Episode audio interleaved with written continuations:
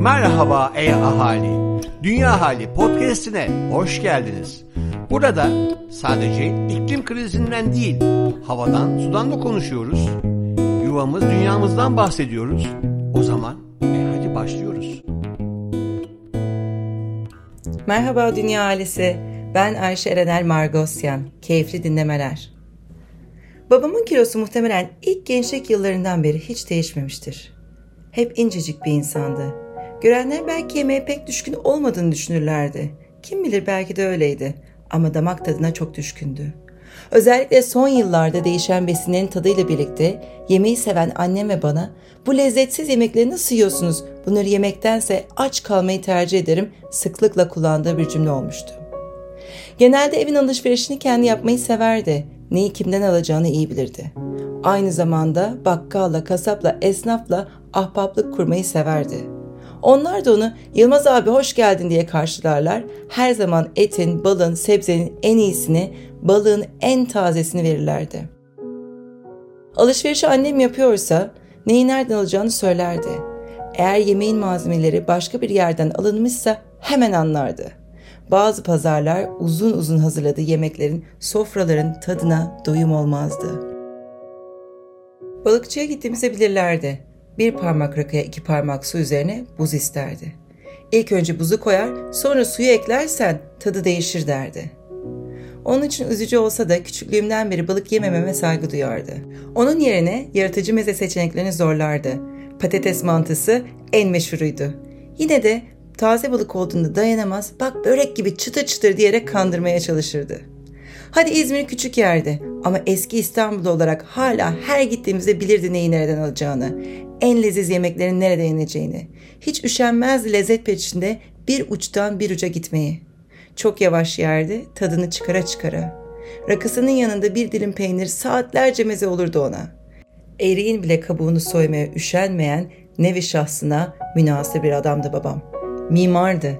Yaptığı yapılar gibi yedikleri de bir sanattı onun için. Şimdi neredeyse işler değişti. Her şeyi bulabildiğimiz büyük marketlerden alışveriş yapıyoruz. Belki en organiğini, en temizini aldığımızı düşünüyoruz. Ama memleketin hatta bazen dünyanın bir ucundan gelen meyvenin, sebzenin tedarikçisini bilmiyoruz. Yerel ürünlerin en iyisi olabileceğini unuttuk ya da tekrar hatırlamaya başlıyoruz. Çoğunlukla cafcaflı ambalajlarda büyük sloganlarla bize ne pazarlanıyorsa tüketiyoruz. Eskiden mevsimlerin gelişini sebzelerden, meyvelerden bilirdik. Çağla bademi erik takip eder, çileği heyecanla beklerdik. Yazın kayısı, şeftali, domates her mevsim olmazdı. Sezonluk yemekler vardı o yüzden. Hele de Egeliyseniz bilirsiniz her otun mevsimini. Ne yiyorsak o olduğumuzu unutuyoruz. Oturduğumuz yerden kullandığımız çeşit çeşit uygulama ile bir tıkla geliyor yiyeceğimiz kapımıza. Hatta pazara gidip seçmeyi bırak, markete bile internetten sipariş vermek daha kolay geliyor. Yediklerimizle aslında hızlı tüketim kültürünün de bir parçası olduğunu fark etmiyoruz.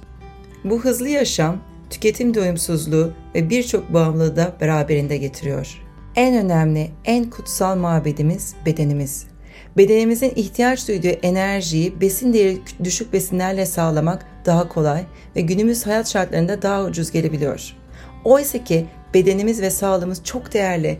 Biraz düşünürsek hiçbirimiz kendimize bunu yapamayız ve farklı neler yapabileceğimize bakarız. İşte bu yüzden harekete geçmeliyiz. Slow food yani yavaş yemek 1986'da Carlo Petrini tarafından başlatılan hızlı, ayaküstü yemek yeme alışkanlığına karşı alternatif olarak geleneksel ve yerel yemek ile yerel ekosistemlerin özelliklerini korumayı teşvik eden uluslararası bir harekettir. Yavaş hareketinin bir parçası olarak doğmuştur. Slow Food ile ilgili daha fazla bilgi edinmek isterseniz Snack 8 yayın evinin baskısı Slow Food devrimini okuyabilirsiniz. Yine aynı yayın evinden Vandana Shiva derlemesiyle yayınlanan Tohum ve Gıdanın Geleceği için manifestolar oldukça çarpıcı.